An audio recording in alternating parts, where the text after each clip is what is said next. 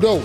It's Dwan Dandridge, and we are back with another episode of Speak for Yourself. And we have, of course, the one, the only Mr. Ken Elkins. What's happening? Representing Saginaw. And as always, a dynamic guest uh, coming to you live, a, a, black leader doing amazing work in the city of Detroit. And well, we, the way that we like to start our, first of all, thank you for joining us. Thank you for representing and bringing edges for the whole team. Yes, While we're a little bit deficient in that department, uh, we try. You know what I mean? Um, we like to allow our, our, guests to always introduce themselves, making sure that um, you're communicating to our listeners and our viewers um, how you want them to know you. Um, first of all, what up, though? What up, though? what up, um, yeah. I'm I'm Tiffany Brown. I am the founder and executive director of Developing Despite Distance. Um, we support young men in Detroit that have incarcerated parents. But um, beyond that role, as you know, just having the honor of leading that amazing organization, um, I'm a mom. Um, I'm a daughter. I am a Detroit West Side player. Um, yeah, I'm a Mumford graduate, a Clark Atlanta University graduate, a Wayne State University graduate. I'm a licensed counselor, um, a servant leader. Yeah. yeah. Yeah, I care deeply about my community and my lived experience of having my mom incarcerated when I was a teen growing up here in Detroit is why I do this work. So Yeah. yeah. A whole person, right? A whole It's like I think sometimes in like service work, like people know us for what we do, right? But to hear you say daughter, mother, counselor, what I mean, West Side player. Hey. You know what I'm saying? it's like like sometimes I, I I don't think we we always get a chance to be a whole person all the time because of the passion and the calling that we have. So so thanks for reminding us of that. Thank you. I've been intentional about that lately.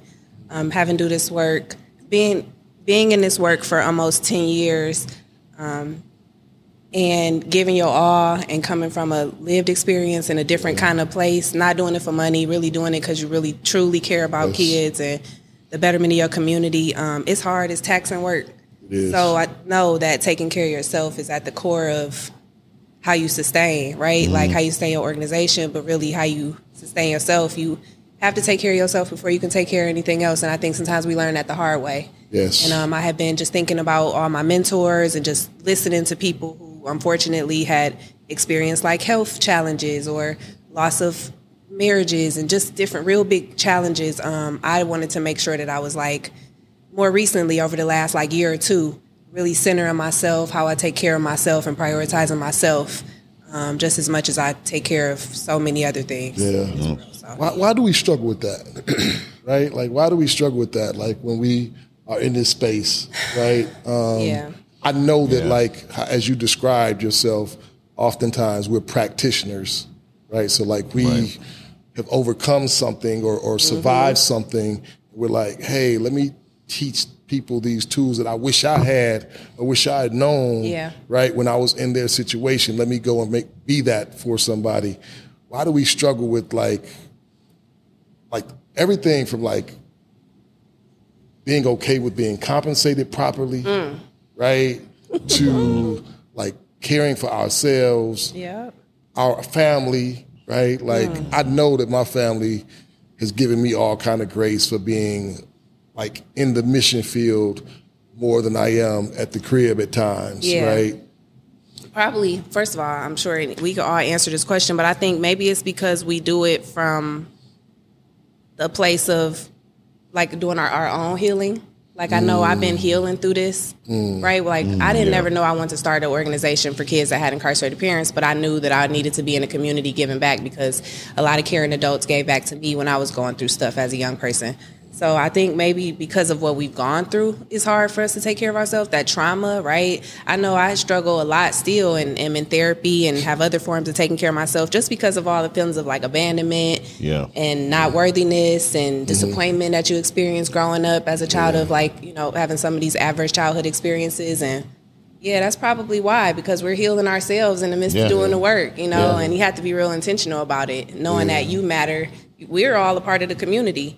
Um, I think also maybe the landscape doesn't because it's hard to get some money to pay yourself. Uh, the landscape doesn't really, it's not affirming to that. Like you should take care of yourself. You know, I think it's, it's, it's, it's a struggle from a lot of different perspectives, right? The money not there, and we're just such givers and helpers, and we, you know, you come into it from almost that opposite standpoint. That sometimes, um, yeah, I think that's that's probably the big one of the biggest Yeah. things. You got any thoughts on that? I think a lot of is with what Tiffany said. Adding to that is we find value.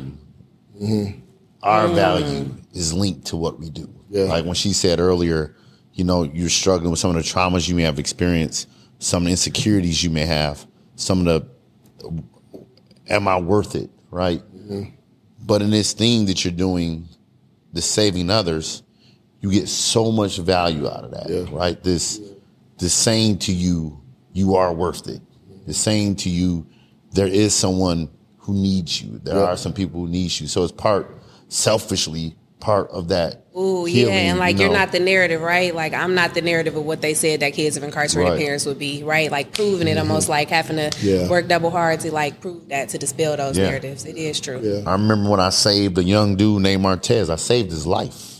You know what I mean? He was on his way on his way out. on his way out. You Mm-hmm. feel me? But I saved him. You know what I mean? And that having that value, you know, really We, helped we, me we out. wouldn't have this podcast today. we wouldn't have It wasn't for your We sacrifice. Get on my nerves We because was I'm like, not for, it was not for your sacrifice and your Had hard Had it work. not been for your leadership, If it not been for my Your leadership, and my mentorship, The world would have never life. known cardiac failure. Where would it be at today? I do have a question. So you talk. So uh, again, developing this despite distance connects incarcerated parents um, with their kids. Why is that important? I'm sure some people are out there asking, like, why is why is that important? Why should we care about that? I think it's so it's so much data to support how important a parent child relationship is. Period. So just we understand that from birth, the parent child relationship is just core to how a young person just develops overall. Um, aside from that, though, just having that physical distance, I think um, it can be done, you know, and it should be done. Um, it matters because they are still here on this earth, right? That matters because they want to be a part of their young person's life. Now, first of all, I'll be very clear like, every family that we support and every young man that we support doesn't come straight into the program wanting to have a relationship with their incarcerated parent. Um, I would say that more likely than not, they do want that relationship. But there have been a couple occasions over the years where it's a very sensitive situation where whether it's legally they can't have a right, um, or they just are not at that point where emotionally and they just want to be even having that relationship. So we support them through other avenues of our direct programming too. Gotcha. But our parent connection program is the one that um, helps us provide financial support for our young men to visit their incarcerated parents. Um, we've had like right now we have a family whose father is incarcerated about eight hours away, and mom is actually she drives transportation for a living. So that's her job. So she is og and she putting the car on the road driving eight hours going to visit and then coming back the same day is typically how they would do. Mm. And to me that's just real dangerous. And Yes. if we could figure out a way to like just minimize a little of the stress so what we do is Tearing the car up. it's tearing the car up. So Yes. that let's talk about that because we do, you know, want to have goals of having um, more coordinated transportation where we can not even have the the mom or the caregiver have to drive. Uh, we're working on that, um, but we can pay now for like hotel fees for them to stay stay overnight. We pay for all the gas. We pay for um, all their food as long as they, you know, they hang on to the receipts. We re- reimburse them for every meal along the way, and they end up going again the next day before they come back. You know, so it's like a double visit too. Yes. Yeah. Now, how do you how does your programming ensure that there's that these are healthy relationships? So what I mean by that, I'm not saying because they're incarcerated it won't be a healthy relationship. What I'm saying is parenting is hard. It is. It's Parenting is very very hard. Yeah. and that's for people who are parenting 24 seven. Yeah. right. So then now someone who has other traumas Don't have the distance, right? and distance Yeah, and yeah. all this other things going on. I've never been incarcerated for an extended amount of time, so I can't necessarily speak to how much is going on. But God for good lawyers. good job, great job. but how, how do you ensure that they are is that indeed healthy relationships that they're for the meaningful, right? people? Yeah. Um, well, one of our like a part of our culture and our approach has always been um, depth over breadth. Like we want to go really deep with our families. Um, fortunately and fortunately, we can support our families for a number of years because if they're incarcerated. Like I had a young man who started with us in sixth grade. He just graduated from Mumford in June. Okay. Um, so he was with us consistently for six years straight. Um, his carcer- his father won't be home until 2026. So we go really deep with the families. Um, we communicate very consistently and often with the caregivers. So we're like knowing kind of some of the dynamics of the relationship. Some of most of our relationships are healthy. I think there's a misconception that people think that there's like some tension between two of the, the two parents or if they're not together. And but most of our, I mean, I, I'll be honest, our caregivers are the reason why our program thrives because they keep us connected to the young men. They keep them coming to the programs on Saturdays. They're the ones that are really the bridge between the incarcerated parent, but they invite us in to that relationship and we're able to write letters to the incarcerated parent. We haven't gotten to like having telephone calls or any any of that, but we do write letters consistently to the incarcerated parents um, and they write back. Okay. And we read the letters that we write in program too. They understand that we're going to be reading the letters. When I say that the relationships are so beautiful, like it's 100% of our young men that we're servicing, unfortunately, right now have incarcerated dads. That hasn't always been the case, but that is it right now. Um, and the way that our young men are opening up and the things that the incarcerated fathers are like writing back and sharing and we we send a lot of like guided questions because they between the ages of 13 and 18 they're not going to want to sit down and just write something so profound. But if we ask a really deep a meaningful guided question something that's connected to what we're doing right? What's a smart goal and then what's one that i'm working on i'll share that with you dad and then you talk to me about a smart goal that you're working Okay. on so just some of them those back and forth like connections from what we're talking about in program translating into the letters and the conversations on the phone and i think that's how we know that it's meaningful right like Can you talk a little bit about like that's that's like amazing and important, and I'm sure that it has all kinds of like organic benefits. Probably Yeah. that you're measuring some and probably not measuring Yeah. others, right?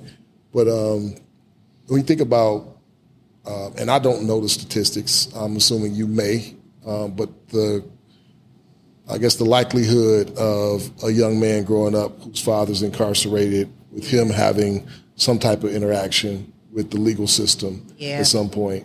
Um, if, have you done any like studies on like what the the, the normal um, or the expected expected levels are or um, percentages are versus the young men that are coming through your program? yeah. I don't have that data like at the top of my head, and um, what I want to say is, I know that there are other beautiful organizations in our city doing this work, and I would love to connect with them and be able to grow my knowledge around th- those statistics. So please reach out to me um, if you're watching this right now. You're like, hey, yes.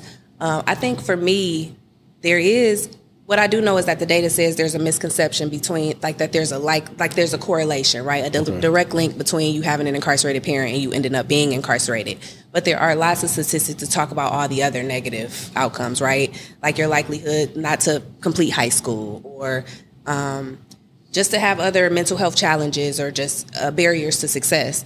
So um, I think I also want to lift up the fact that I don't focus a lot on it, on those um, data points because I really want to approach it from an aspirational, asset based lens, right? Um, shout out to BMe. I'm a BMe fellow. Uh, I really don't want to think often about even the deficits, right, that we experience. I can like I, I say this sometimes when I'm talking publicly, and I was on a panel back in November at Berkeley Law. And I was just like, close your eyes and think about what the challenges could be if you had a parent that was incarcerated for 10 or 15 years, right? Or even three, like how, um, you know, mine was. Um, so I don't know. I think we know that story, right? And what the challenges are. Yes, absolutely. There's a likeliness that they will have a lot of challenges by not having one parent that's in the household um, experiencing financial challenges because that that burden is on one parent. Um, and I just want to lift up too that I think we just as a community need to be doing a better job of just acknowledging that they exist. So one statistic that I will name is like how many children right now have an incarcerated parent. A couple years ago, there was a number 2.7 was the number that they were seven, 2.7 million. Um, and that's more children that have incarcerated parents than we have incarcerated in our country, and we know that we incarcerated more people in this country than any country in the world, right? So two, I think it's like 2.2, 2.3 million adults are incarcerated. There are 2.7 million kids that were connected to it a few years ago. Now they're saying the number is close to 5 million. So when I was talking about even the 2.7 number, because I haven't done this new math, um, I wanted people to imagine like a classroom. So just think about one classroom with 30 kids in it. And now magnify that by 90,000 classrooms. All of them. That was All of them. 2.7. Now times that by how many? Over 100,000, over 150,000 classrooms, right? We could feel right now today with minor children that have incarcerated parents. So um, we exist, and spaces like Developing Despite Distance matter a lot. You know, organizations like mine, organizations like Pure Heart, who are creating these safe spaces based on our lived experience um, and really doing a lot to help young people graduate from high school, think about what they're doing post high school, and to have all the coping strategies and the supportive community while they're doing it along the way. So. Love it, love it. And then what about um, in regards to you you say you have Saturday programming, correct? Is that every Saturday? Just about, yep. Okay. And so what's involved like, in the Saturday programming? winter, winter and spring break and those breaks. Um, our Saturday program runs in the community space. Right now, we're at Durfee Innovation Society. Um, shout out to those beautiful partners. Uh, we have in the past been at Northwest Activity Center, at local Detroit public libraries, but um, right now, that's where we run about three hours on Saturdays from 10 to 1 or 10 to 2. Um, and it's really rooted in a couple things um, providing mental health support, helping young people identify and develop new coping strategies, uh, build a community of caring adults and caring peers. Uh, we mix in a little bit of workforce development and exposure because it always matters to be helping young people think about what they're going to be doing um, in the future and helping them, atta- you know, strive for those goals. Um, yeah, that's we've gotten, you know, like every summer we get them summer jobs and make sure that they all have connections to summer employment. Um, but I think one of the biggest things really is the community. If you look at all of our surveys, any time that we ask, how do you benefit most from the organization? What do you, you know, get most out of it? It's the the peer to peer connections and the ca- connections with the caring adults. Just having a space to be. They even say like, please stop scheduling program. Like, let us just come hang out. Like, we just want to be a drop in. We just want to come play the game. Like, we just want to. So that's what we're building Just come, towards. jumps, come connect with other folks. that- Right. Yeah, they just want to to have connect. That yeah. can see them, understand them, and, and yeah. and even really cool and situations. like-minded people. We're all in this community together. All in this So I don't community have to be together. embarrassed if my parents Don't have to be is locked embarrassed. up because both our parents are yeah, that up. stigma that comes with it too. And like we have young men that's like, oh, I, I saw, I saw, and I'll just use different names. I saw Andre in the hallway today. I didn't even know he had transferred to- over there. You know, they dapping each other up. Like I see you in the hallway, bro. Like yeah, we go to school together now. And then Jordan is like, hold on. I'm gonna be going over there too soon, you know. So like, just knowing that you have a community in different places, even in the city. Um, I think another unique story that we have is that uh, we have brothers from two different moms, but the same father, like the same incarcerated father, Oh wow. right? And so he has two sons with one mom, four sons with the other mom, a set of twins. And the one mom with the four sons originally enrolled in the program was a connection through uh, the Goal Line program at Northwest Activity Center. She came in, the, the, her boys were in the program for a year or two. And then she made the connection to invite the other mom in. Okay, yeah, nice. and so they get to hang out with each other every Saturday. Yes, it's like yes. it's Nice. really a beautiful thing, the community, right? Yeah, Love it. Yeah. Love it. You have an event coming up soon. we do. Okay. We do. We do. Um, so we have a fundraiser, and we're fundraising for our Parent Connection program. That's going to help our young men stay connected to their incarcerated fathers. It's going to be at Soul on Ice, which is on Livernois in Detroit, um, on March 28th, Okay, what Yeah. time? Okay. 6 p.m. Okay. Um, and ticket sales will go on sale later this week. Where? Where do we get tickets from? Where do they get tickets from? Yeah, so the link will be available on our website. It'll be in Eventbrite. Um, also, if you're not able to come, we're always taking donations. We're, always taking donations. What's your website? Um, developingdespitedistance.org. You got a new one. Developing despite You have a new one. or 3ddetroit.org. or 3ddetroit.org. Thank you, board chair. yes. He was like, listen, people don't know how to spell developing or despite or distance. So we need to shorten this up. let's shorten this bit. up. And um, so, yeah, we have 3ddetroit.org. And if you go there, it'll take you to. Good, good, good. So, Yes. so if, if people want to support the work, they can Yeah. go to 3D Detroit. Dot org. Dot org. dot org. Yep. Yep. And they can um, find us there. They can email me. Um, find us on Instagram in our Mm-hmm. DMs. Yep. Nice, nice, nice. Got any more questions?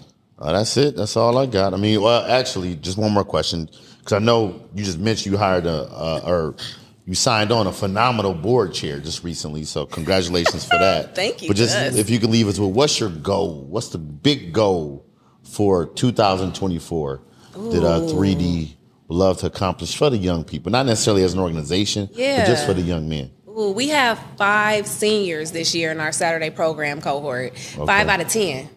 So half of our cohort are seniors. Um, they're all at different levels of like com- graduation completion, what they're going to do post high school, and my our goal is to see all of them across the stage in June. So as long as 100% of our seniors graduate this year, we good. Sweet. Nice. Yep. That's nice. I do want to lift up one a success. So um, that young man that I talked about, sixth grade, he was the very first young man we ever recruited in our program um, out of Schulze Academy at the time. He graduated from Mumford in June. In November, um, graduated from Military Operational Specialty School in the Marines, Nice. and is now private first class in Missouri. Um, nice. Yeah, what's up. He just texted me Saturday too. That's after I, I was just talking about him on Thursday. Saturday he texted me, "Hey Miss Brown, it's your first kid." He know he the first kid. Right. Like, you gotta shine. You the first. Come on now. Like, And that's the one who dad gets out in 26? Yep. Okay, Yeah. nice. His brother is a senior now too at a at a D, DPS, so he's part of that five. So his younger brother is a part, and he That will is- absolutely graduate. His brother is star too. They mama, real queen. Um, Nice. And I'm just honored to be able to do this work. So if I had anything to say on in the closing, it's just truly honored that um, I've been able to turn something real heavy in my lived experience um, into real purpose and passion. That's good. Yeah. That's good. Yeah, uh, we, I'd love to have you back on Please. because we haven't even asked you to to share whatever you're comfortable sharing about your own experience. So I'd love to kind of like, you know, allow our listeners to get a peek into like what's behind this warrior that's out here doing this work. Uh, thank you. I'll be honored. I'll come right back too. All right, sounds good. Yeah. Sounds good. Thanks, y'all. All right. Well, that's this episode of Speak for Yourself. Um, be sure to go to 3d.org and purchase a ticket. 3D Detroit. 3D, I'm sorry. Be sure to go to 3ddetroit.org and purchase a ticket. Peace. Peace.